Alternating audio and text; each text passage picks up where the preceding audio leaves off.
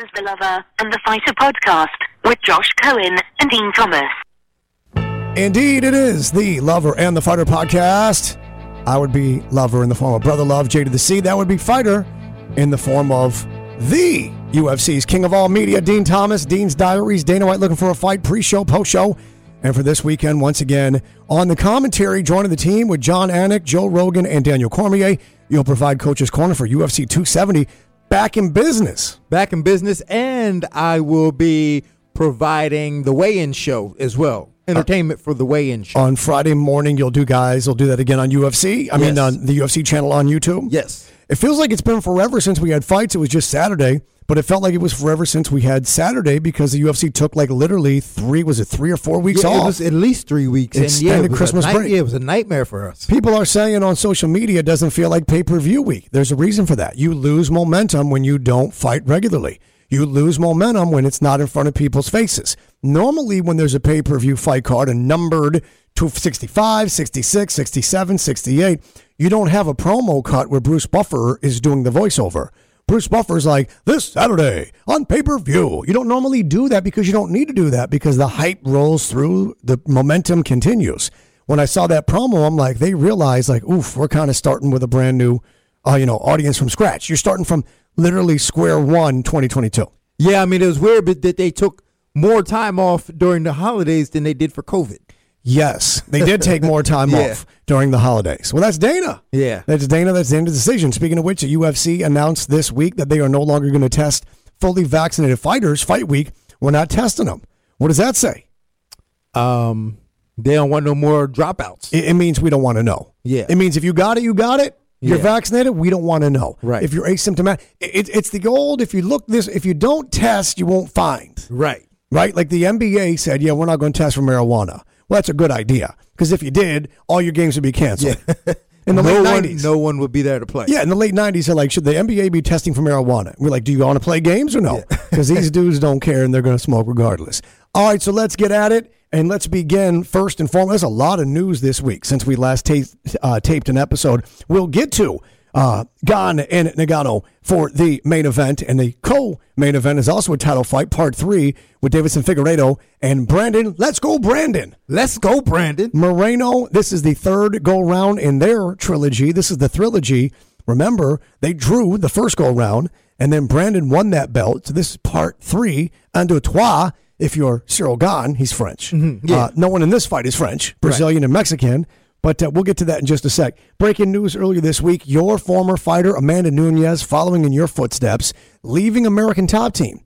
We know your reason why. We're not sure necessarily of her reason why.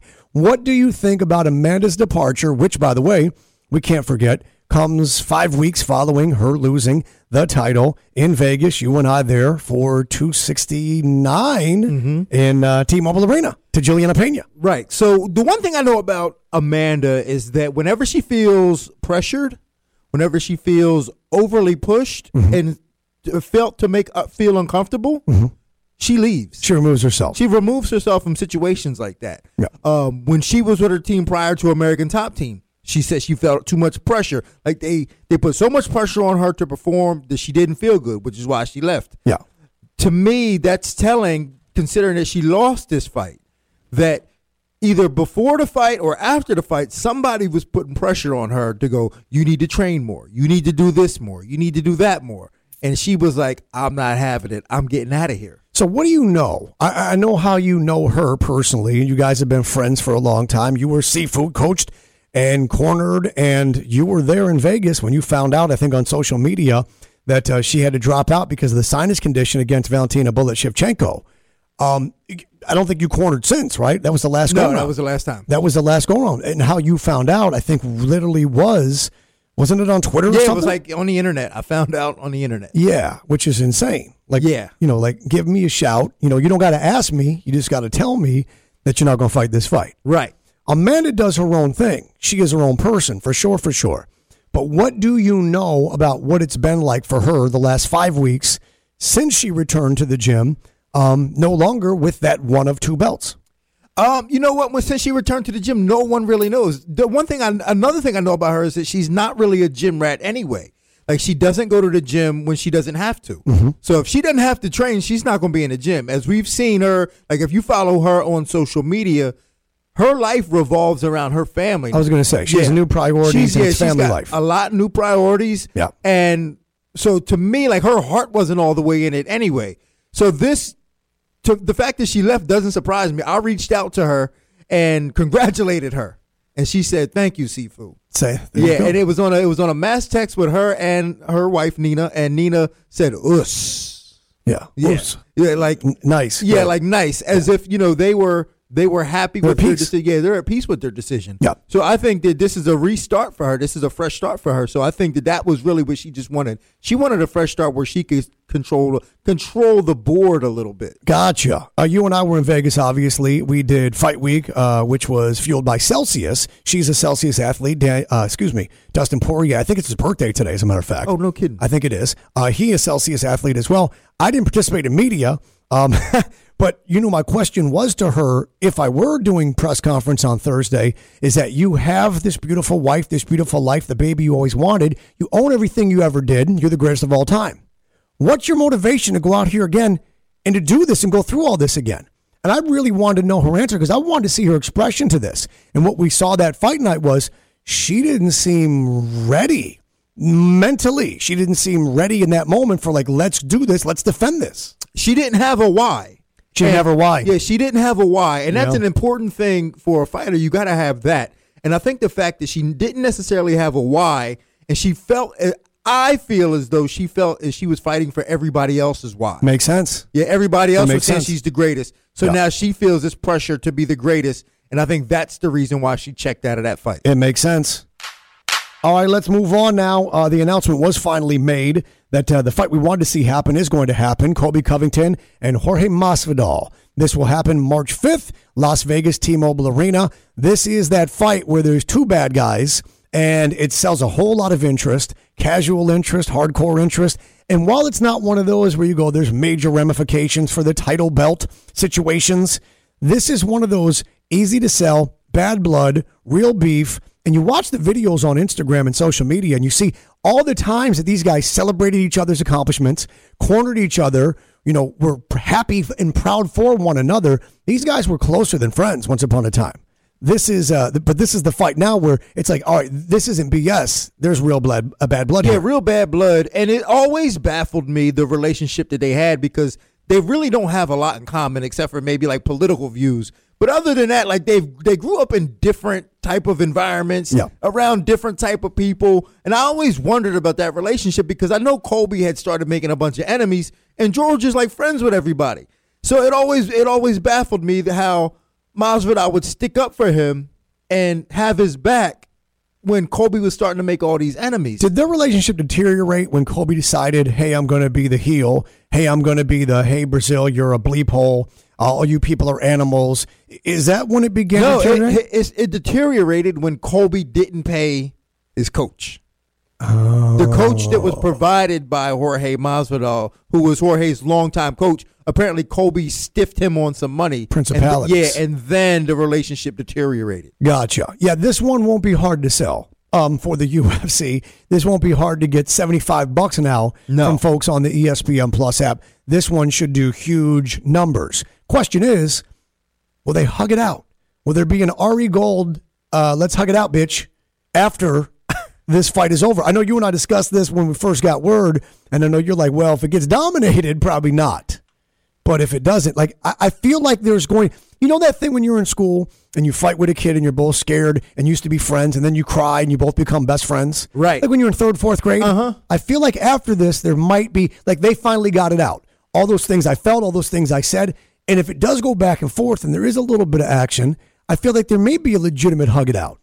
The, the only way I see that happen in, is if it does ha- where it does go back and forth, and they have a moment in the fight where they kind of look at each other and then acknowledge, acknowledge each other's respect. I think that's the only way it happens because Gotcha. other than that, I think that there's still going to be some beef to carry over. But there has to be a moment in the fight where they where they like hit each other and they have each other's respect. Kamaru Usman, who apparently hates me, Um, he um, Really? I didn't know this. yes, you did. You read his lips during the press conference. Oh. His big brother the next day was like, "Yo, come here, man." His, I said, "Your big brother's like, I love you. We love." You. I said, "Your brother don't love me." He said, "How do you know?" I said, "Read his lips on the press." He goes, "Oh, I didn't see that." Oh, yeah. So his big brother held me for about 15 minutes. Nice guy, super nice guy. Kamaru Usman post Colby in November in Madison Square Garden came in media room and, and said, "Yeah." He goes, "Yeah, there's respect." He goes. When you spend 50 minutes with someone, develop respect for one another. because we spent 50 minutes together. You're gonna you're gonna develop respect for one another because we spent 50 minutes together, just shy of. That's a that's a long time It's a long time to be punching each other and taking each other's best shots. and- Right. Yeah, tha- and that's really what it comes down to. Is like Yep. you train to hurt somebody and you give it to them and they stare at you and give it back to you. You you gain a, a certain level of respect for them. There's absolutely going to be mutual respect. All right, so let us move on, and that is the announcement that just came down, and that is UFC is returning to the UK. London Stand Up. It says it is confirmed by your guy, the uh, the co-star of your reality show, your sidekick. Yeah, my sidekick, on Dana yeah. White looking for a fight, Mr. White himself, and that is that the uh, UFC is returning to London, England in March. It'll be the uh, 12th. It'll be the week after. It'll be the week after the big Masvidal and Covington uh, blood feud. And on this card, uh, Paddy Pimblett, Mr. Paddy the Baddy, he's got an opponent, our boy Jared Gordon. Paddy Pimblett is fighting Jared Gordon. Indeed. That is interesting. I'm, you know, Jared Gordon has to be super happy right now because, you know, for every fighter, as you're coming up, when you don't have that buzz, you're always looking to fight the biggest names with the least amount of risk. And as of right now, no one really knows how much risk is involved with Paddy Pimblett. So Jared Gordon's going to find out, and he's so happy right now to be getting that type of shine. Paddy Pimblett is an enormous star. Following the press conference, Colby and Usman in Madison Square Garden in Manhattan, there was a little pub at 6.30 or 7 p.m. It was like, come meet Paddy Pimblett. And there was a line that was four wide that went two blocks. I could not believe the people that were lined up to see this kid. And then when he walked into the Hulu Theater on Fight for Weigh-ins, you know, you talk about sometimes there's a little bit of a spark, right? Mm-hmm. There's a little bit of a, Yeah. right. There was a spark. The crowd got loud in it- Madison Square And it also got loud the day, the night of the fight when his face popped up on the screen. Right. So, like, that's how you know when you deserve the money that you're asking for. Right. I always tell fighters, listen, if you think you deserve more money, just have them put your, your face up on the screen during the fight. And if it don't pop, you don't deserve no more money. It's such a great way to uh, uh, to quantify that. Yeah. Uh-huh. You get a decimeter, and, the, and the decimeter gets to ninety eight. okay, well here's the dollars you get. Yeah. If it breaks one hundred and five, well here's the dollars you get. Yeah. it's it speaks and if volumes. it don't, if it don't break nothing, yeah, you just sit there and uh, and relax. and when they show your boy Aljamain Sterling on there, it gets quiet. it gets quiet. See what I'm saying? So like, Yeah. But he he can't never complain about money. He just lucky to he get another opportunity to fight for his sure. own belt. For sure. All right, let us get then to the weekend card 270 live from Anaheim, California on ESPN Plus pay per view. You are on the broadcast. You'll do weigh ins Friday morning, and then you'll do commentary with Rogan and Anik in DC Saturday night. Co main event Deiveson Figueiredo, Brandon Moreno, three. When you did your impression of Stephen A. Smith, you talked about the heavyweight from Tennessee. Yeah. Of course, Brandon Moreno. The heavyweight from Tennessee, Brandon Moreno. And then you said, let's go, Brandon. Let's go, Brandon. Stephen A. Stephen A. I know. I, I know. People sent that to him for weeks, Yeah, I, they For had weeks. to. He, he's, Oh, yeah. he hasn't acknowledged me on that. And they're like, "That guy it." Again?" Yeah, tell Stephen A. to take down his Christmas Yeah, decorations in his house. Um, co-main event. This is one of those. Ooh, what might happen? So we got two co-main and main where it's like, ooh, what might happen? We saw the draw, and then we saw Brandon Moreno win that, take that belt, take that belt, the nicest champion in UFC history. And uh, Saturday night, we get to run it back for a third. What do you Yeah, like? unquestionably the nicest champion. But this fight doesn't really make sense because Deiveson Figueiredo is the better fighter. Mm-hmm. He's the more talented of the two. There's no there's no reason, and it's not really a world in which I could believe that Brandon Moreno is better. But somehow he beat him down the last time they Right. fought. The first time he kept it close and it was a draw. So this fight doesn't really make a lot of sense. Is it a situation where Brandon Moreno just has his number? That's what we got to find out on on Saturday because of right now, like I, I don't see where he's better. Like Davis Deiveson Figueiredo's the better fighter, and he should be he should have won those, those two fights. But he lost, but well, he lost one of them and let the other one be close enough for a draw. But does Brandon Moreno have his number? That's what we got to find out. So, like in baseball, you'll have a Hall of Fame pitcher, and for whatever reason, there'll be a dude who played, you know, six seasons in Major League Baseball and hit 188. But that dude is eight for ten Yeah. against the, right. And that's the way this fight is. And conversely, sometimes there's Hall of Fame hitters, lifetime average 331, and against this scrub of a pitcher whose, you know, lifetime career is 12 wins, 62 losses, they can't hit the guy. It's a matchup thing, and sometimes someone's just got your number. And I'm not even sure Brandon Moreno is the best guy in the division. Yet he's beaten the best guy in the division. Yeah. So it, it's an interesting. It's a weird thing. Yeah. Let's go, Brandon, which is ironic, of course, because Yeah. he's Mexican. Right.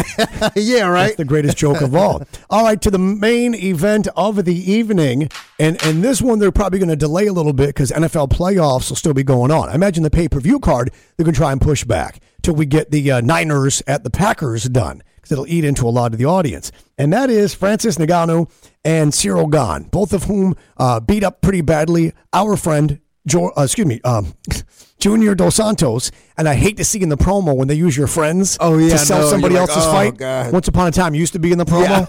And so I know how that feels to have to look at that, look at yourself over and over and over again. Yeah, breaks my heart to do such. Uh, Dana pretty much summed this up perfectly, I think, when he said this is about technique versus power. This is one of those, all right, which is more in mixed martial arts, what kind of what MMA, UFC was built on. What style would win a fight? Is it the technical dude who's very cerebral and patient? Or is it the monster beast who swings wildly, has all that power, and can send you to the place where time does not exist in any given moment?